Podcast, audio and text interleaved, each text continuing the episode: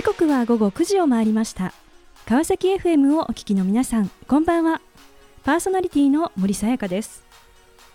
本日181回目となります森さやかの Life is a Journey この番組では毎回さまざまな分野で活躍されている方をお迎えし人生を振り返っていただきます。前回は有限会社エニシング代表取締役社長西村和弘さんにご出演いただきました。江戸時代から200年続く日本の伝統前掛け。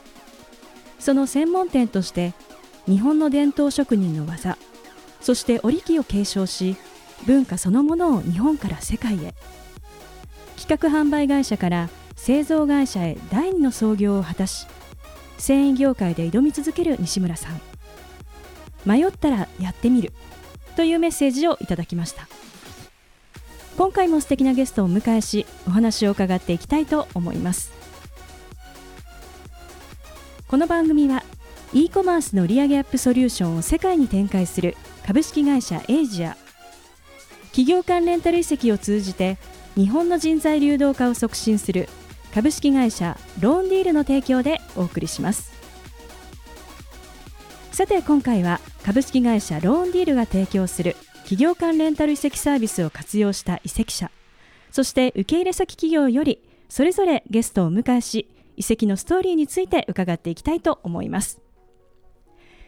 それではゲストお二人をご紹介いたしましょう。まずは受け入れ先企業であるユニロボット株式会社代表取締役酒井拓さんです。酒井さんよろしくお願いいたします。よろしくお願いします。えそしてユニロボット社へ移籍をされました。日本郵便株式会社 IT 企画部主任安井亮太さんです。安井さんよろしくお願いいたします。よろしくお願いします。えー、それでは、えー、酒井さん、はい、まずですね、えー、ぜひどのような事業を展開されていらっしゃるのかぜひご紹介をお願いできますでしょうか。はい、えー、弊社はですねユニロボット株式会社といいましてえユニボというコミュニケーションロボットを開発をしております。コミュニケーションロボットユニボっていうのはあのその人の個性をですね喋、えー、りながら学んでいくというようなロボットでございましてその人の趣味思考生活習慣を学んでいきながらその人の心に寄り添ったパーソナライズしたサービスを織り込んだロボットになっています。うん。この個性ですね、はい、このこうパーソナライズというところが、まあ、ポイントにあると、はい、ことなんですね。あの実際にですねこのお、まあ、ユニボはですね、はい、あの一体なんかどんなところにですねこう使われていらっしゃるんでしょうか？はいえー、現在ですねさまざまな法人のお客様とご家庭向けで販売はしているんですが、はい、分かりやすく言うと例えば、変なホテルというホテルの受付のところに隣にですね、コンシェルジェロボットとして置かせていただいたり、はい。えー、いろいろなですね、えー、企業の受付から、病院や介護施設とかそういうところにも置かせていただいたりしてます。でご家庭向けはあの、量販店であの、ビッグカメラさんとか、ケーズ電機さんとか、まあ、そういう量販店さんで販売をしておりますので、えー、えー、そこから順次ご購入いただけるような状態になってます。このまあロボットって言ってもあのすごく可愛らしいですね、はい、なんか本当にこう、マスコットのような、はい、あのすごくこう身近で親しみのあるなんかロボットだなというふうに思いますが、まあ、さてですね、えー、そういったこうユニロボット社へ、まあ、移籍をされたのが、まあ、安井さんですが、はい、あの現在ですねどのようなお仕事をされていらっしゃるんでしょうか？はい。私はあの IT 学部として、はい、あの物流を支えるシステムを開発しておりまして例えばそうですね荷物がどこにあるだとか、はい、郵便物がどこにあるだとかそういうのが分かりやすくなるようなシステムっていうのを開発しておりまして、で今はこのシステムっていうものを新しく公開をしようとしているんですね、えー、その企画とか、はい、まあ、システムの構想だとかそういうものを今練っていたりしている段階ですね。であの酒井さんは、はい、えー、2019年の6月からこの半年間ですねこの、まあ、レンタル移籍をされていらっしゃいます。でこのレンタル移籍はあの事業上で何かこうご接点があるというわけではなくてですねあの全く異なるうこう新しいまあ世界に飛び込むというこう、まあ、プログラムになっているわけですがあの一体なぜですねそうしたこう挑戦をしようというふうにこう思われたんでしょうか？そうですね。やはりあの IT 学部として日本郵便の方で長く働かさせていただいているんですけれど、はい、私の中でも IT 学部以外って全く経験したことなくて、えー、そこがまたもっと成長できるためには、はい、どんなことやったらいいんだろうなっていうのを漠然と考えていたんですけれど、えー、そういう時にあの研修担当の方から、はい、あの全然関係のないあのビジネスのところに入っていけるよっていうようなこのローンディールのプログラムですね、教えていただきまして、もしかしたらこれであればあの私も IT 学部以外のビジネスっていうものを見させてもらえるかもしれないっていうそういうところにちょっと期待をして参加させていただきました。でこの遺跡、まあ、先ですね。あの実はいろいろな先からですねあのこう、まあ、選択をして、まあ、進むわけですけれどもあのなぜですねこのユニロボット社に行こうというふうにこう決めたんでしょうか？医療だとかロボットだとかたくさんあの魅力的な会社というものがありまして、はい、ただですねあの全てが魅力的な仕事っていうものを持っておりまして当然ですけれど、はい、その中でも酒井社長の創業者としての熱量とかパワー、これにすごい魅力を感じまして、えー、きっと私の成長にはこういうエネルギッシュな方々と接してその一つでも多くのパワーっていうものをもらった方がいいだろうってそういうのが直感的に感じましてもうすぐに決めましたね。はい、へあのそんな安井さんをですね、はい、まあ、面接というか、まあ、最初にこう出会われてあのどんなことをこう思われましたか？そうですね。すごく、はい、あの何でもテキパキとですね。あの元気よく話をしてくれて、はい。えー、すごく人懐っこいですし、はい、えー、あとすごい挑戦をしていきたいっていうですね気持ちが人一倍強くて、はい、まあ、そのやっぱ熱が熱かったので、まあ、一緒にやるんだったら、まあ、こういうベンチャースピリットのようなものを持ってるうち、に秘めてる人がいいなと思って、えー、えー、あのすぐに、えこの人ならっていうふうに思いました。はいじゃあお互いにこう気持ちも一致してですね。スタートしたということなんですね。はい、うん。であの先ほどまあ安井さんの中でまあこう新しいですね。この今のままでまあいいのだろうかという中であの当時というのは入社何年目ぐらいまあ昨年ってことですよね。まあ2019年ということですが。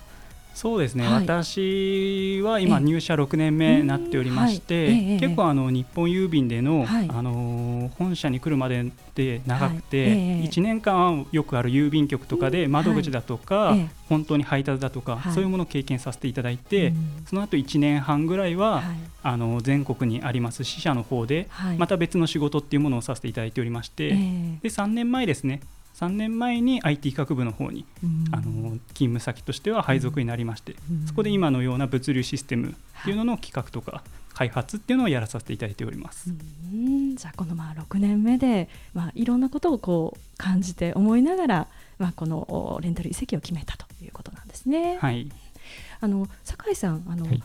この、まあ、いわゆる入社6年目、まあ、30代前後になるわけですが、はい、あの酒井さんはですね、はい、こう当時、はい、30代前後の頃っていうのはどんなことをこう考えてこう過ごしていらっしゃったんでしょうか？そうですね。あのまあ、20代がだいぶあの自分が勉強するっていうステージに置いたんですけど、やっぱ30代になると、はいえ。ー、まあ、本当に自分が人生において、はい、えー、何を成し遂げたいかとか、うん、自分の夢って何かっていうところを、はいえー、当時、えー、20代の時に考えてきたよりもっとリアルに自分自身のことを考えて、でまた家庭を持つっていうことと含めて、えー、まあ、どういうふうな生き方を自分らしくするっていう自分らしさを追求していきたいっていうのが30代の気持ちでした。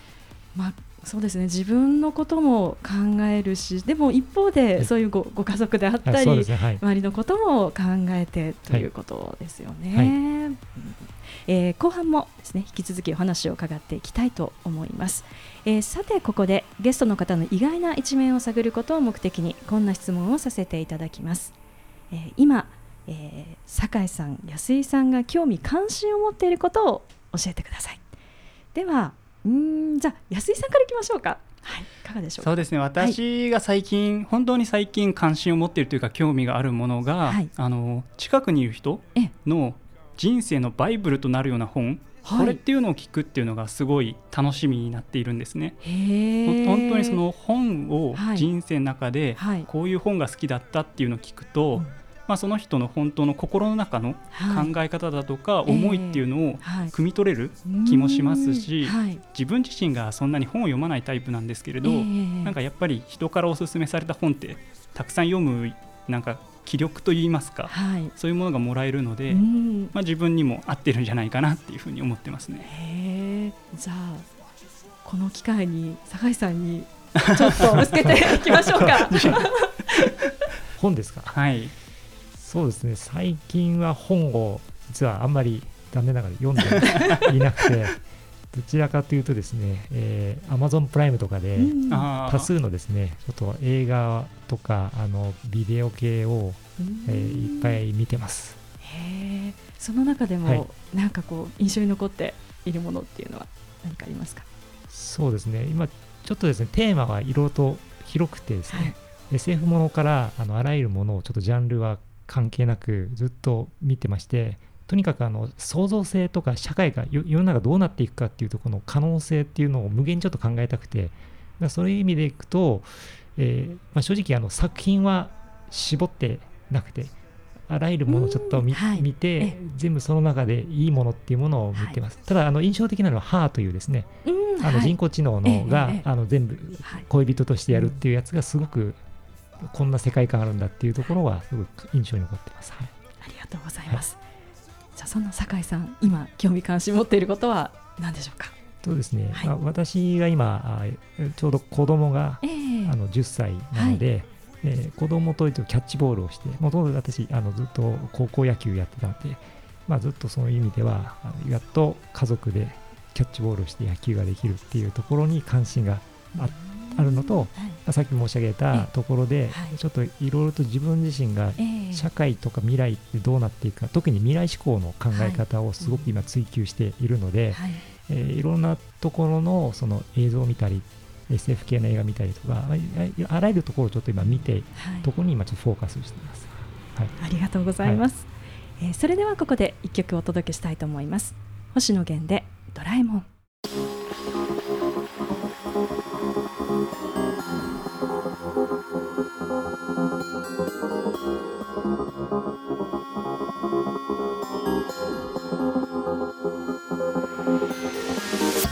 さあ後半も引き続きユニロボット株式会社代表取締役酒井拓さん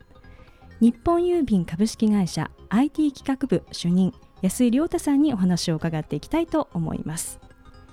えー、さてですね、まあ、いよいよまあ移籍がスタートするというところなんですけれどもあの酒井さん、はい、あのなぜですねこのまあロボットというものをこう手掛けようというふうにこう思われたんでしょうか？はいえー、ロボットはですねあの私がずっと思い描いてたのが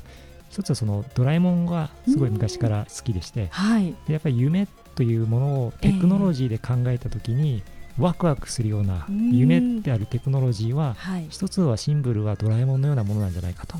いうところと、ちょうどあの311以降からずっとその社会貢献活動もしてたので、はい、社会に何かそういう貢献をしながら変革を与えるようなテクノロジーを作りたいといった時にパートナーロボットを思い出し思いつきまして、はい、そこでドラえもんのようなモチーフのロボットを作りたいっていうのがきっかけでございます。だからこう、はい、すごくこう親しみのある、はい、そういうこうあの表情といいますかそういう形をしているんですね。うん、さあそういった中でですね、まあ、安井さんいよいよ、まあ、あの移籍スタートというふうになるわけですがあの一体どのようなあの仕事をされていたんでしょうか？はい、私はあの配属してから 6, 6月に配属したんですけれど、はい、そこからやらさせていただいたのはあの営業をさせていただいたんですね。全くこれまでは IT 学部という、えー、まあ、言うなれば他の会社の人たちと話す機会っていうのが、はい、まあ、少ない部署にいたんですけれど、はい、そこからあの営業としてこのユニボというロボットですね可愛らしいロボットっていうものを個人のお客様とお話しさせていただいてまあ、こういうビジネスできるんじゃないかっていうのを毎度毎度あの打ち合わせの方をさせていただいておりました。へでもこれ営業ですよね。もうほぼもう本当に初のですよね。そうですね。経験と、はい、いうことでこれ結構勇気いりますよね。結構最初はあの、はい、ビッグビビりながら 営業活動させていただいておりました。うんなんかこう実際やってみてあの行く前と行った後の何かこうギャップみたいなものってありましたか？はいやっぱりあの会社としてユニロボット社の看板を背負って、はい、まあ、あのロボットっていうのを販売しに行かないといけないっていうなんかちょっと気負ってた部分がすごい前半ってありましたね。うー、例えばそれはどんなことなんでしょうか？そうですね。このお客様のところに行って、はい、お客様のビジネスと、うん、まあ、ユニロボット社のビジネス、はい、これらを2つ合わせて、えー、こんな世界が描けるんじゃないかっていうのを、はい、まあ、営業活動としてご提案していくんですけれど、えー、そこにやっぱり心のセーブがかかってしまってこうちょっと小さな世界しか描けなかったりとかするんですね。お客様は本当はロボット使ったら、えー、もっとでっかい仕事ができるんじゃないかって思ったりするかもしれないのに、私のできる提案っていうのがなんかそれよりもはるかに小さいものになってしまったっていうところが結構最初の失敗点だったなって思ってます。あの酒井さん、このロボットをやはりそのお客様に対して、まあ、ご提案をしてあのこう営業していくっていうところのその難しさというのは、あのまあ、今、酒井さんもおっしゃってましたけれどもこう酒井さんからも見てあのどんなところにあるというふうに感じていますか？はい、えー、やっぱりロボットはですね、まだ社会に正直あの導入はあまりほとんどされていない中で、はいえー、事例もないところですので、はい、お客様側もですね、えー、実際にそれを入れて何をしたらいいかと、どういう活用方法があるかっていう利用シーンがですね、はい、なかなか思いつかないっていうところもあるので、どちらかというと提案型の営業になりまして、こんなことあんなことで使えますよとか、ただ機能で言うではなくてこういうサービスがあると、皆さん喜んでいただけるんじゃないかとか、どちらかというとその提案型で、こういう使い方があるっていう利用シーンをセットでご説明する必要があるので、まあ、そこにいろいろとその業界とか会社さんのことを下調べして提案するところがやっぱりやっぱり時間がかかったりします、ね。じゃあこう一つの方法やり方ではなくてもうそのお客様に合わせておっしゃる通りです。ね。いろんな形にして提案していかなければいけないということなんですね。はいでそういった中でですね安井さんはあのどうやってですねそれをこう突破していったんでしょうか？はい、あの営業先のビジネスだとか、はい、どういう業界だっていうのは、まあ、あの調べていけば確かに分かるかもしれないんですけれど、えー、その打ち合わせの場でできる提案っていうものが、はい、やっぱりその看板を背負っていると先ほどお話しさせていただきましたけど、はい、そういうものがありまして、えー、なかなか伝えきれないというところはあったんですけれど、まあ、そういうふうになんか困ってる時に酒井社長が、はい、まあ、今あのベンチャー企業として今ゼロの場所にあるから、はい、マイナス君が何かしたからといって決してマイナスになるわけじゃないよっていうゼロベースで考えていいよっていうその後ろからですね後押ししていただいたっていうのがすごい心に響いていてあもっとこういう提案していいんだとか、はい、このサービスをもっと広めていいんだみたいなことがすごい後押しになってそこからあの営業トークっていうのがどんどんできるようになっていって、はい、逆に営業トークすると向こうのビジネスの話っていうのがどんどん引き出せるので次の提案にも生かせるしっていうそういう良いサイクルっていうのが生み出せたと思いますね。うんじゃあやっぱりその一言が何かその安井さんの中にあった何かをこう外したと言いましょうか。そうですねはい、ありますね。その一言なかったら、えー、やっぱりずっとなんか、はい、良い提案っていうのはできなかったんだろうなって思ってます。ずっと怖がってたんだと思いますね。そういってこうですねいろんなお客様とこう話をですねこう重ねていく中でこう手応えをつかんだ瞬間っていうのはあったんでしょうか？はい、あのいつもあの酒井社長と一緒に最初あの営業の方を行かさせていただいたんですけれど、はい、酒井社長が話すとお客様の方もすごいなんか乗り気になるというか、はい、どちらかというとこのロボットの魅力と酒井社長の魅力、はい、この両方が合わさって、はい、なんかすごいビジネスが生まれるんじゃないか、いいサービスができるんじゃないかっていうところの、なんか想像といいますか、えー、未来が描けるんですけれど、まあ、私はあのロボットの魅力しか伝えることが、まあ、できないと。で私自身の、まあ、魅力っていうものがまだ全然伝えきれてないのかなって思ったんですけど、あの研修出向の最後ですね、はい、の時にはなんかそこも自分の魅力と一緒にロボットの魅力両方ともあのお話しすることができたんじゃないかなっていうところは一回ありましたね。それいつ本当にもう最後の、はい、この研修が終わるプログラムが終わる11月末の時に、はい、あのそれまでは棚ぼたでロボットが売れるっていうことがあったんですけれど、うんはい、本当最終日にあのロボットを買ってくださるお客様がいて、それは私があのこのプログラムが終わるっていうところに合わせるために、あの社内の手続きとか、早めに巻いてやってくれたりとかそういうお客様がいてあちょっとは自分の魅力っていうのも、うん、あの伝えきれたのかなっていうそういう達成感はありました。へじゃあもう本当に最後ですよね11月末本当にもう最後の最後でしたね、えー、ヒヤヒヤしてましたね。はい。えー、でもそうやってやっぱりこう実感をですねそうやってこう得ることができたっていうことなんですね。はい、うん。あの酒井さんから見てですね、はい。はい、あのそんな安井さんのこう魅力ってどんなところにあるというふうにこう感じますか？そうですね。あのとにかく粘り強くですね、はい、え自分自身に妥協しないで、えー、えー、とにかく自分ができることを追求して深掘りをしていく、うんはい、まあ、そこにですね、えー、すごく熱心に取り組むところがやはりその誠実性さとですね、はい、えー、真面目に取り組むところがすごくあの安井さんのいいところだなというふうに思ってます。さあそしてですねこの移籍をま終えて、えー、またですねこの移籍前のこう部署にま戻られたということなんですけれども安井さんの今実際にですねお仕事をされていて、まあ、移籍前と後何かこう自分の中で変化というものを感じていらっしゃいますでしょうか？そうですね。あの、はい、本当にベンチャーマインドっていうものを獲得して戻れたんではないかなっていうふうに思っていまして、やはりあのベンチャーマインドといってもいろいろあるのかもしれないですけれど、はい、私が特に思っているのはその創業者のビジネスにかける熱量、誠実さもそうですし、より深く考えてこういう未来が描けるんじゃないかっていうその姿っ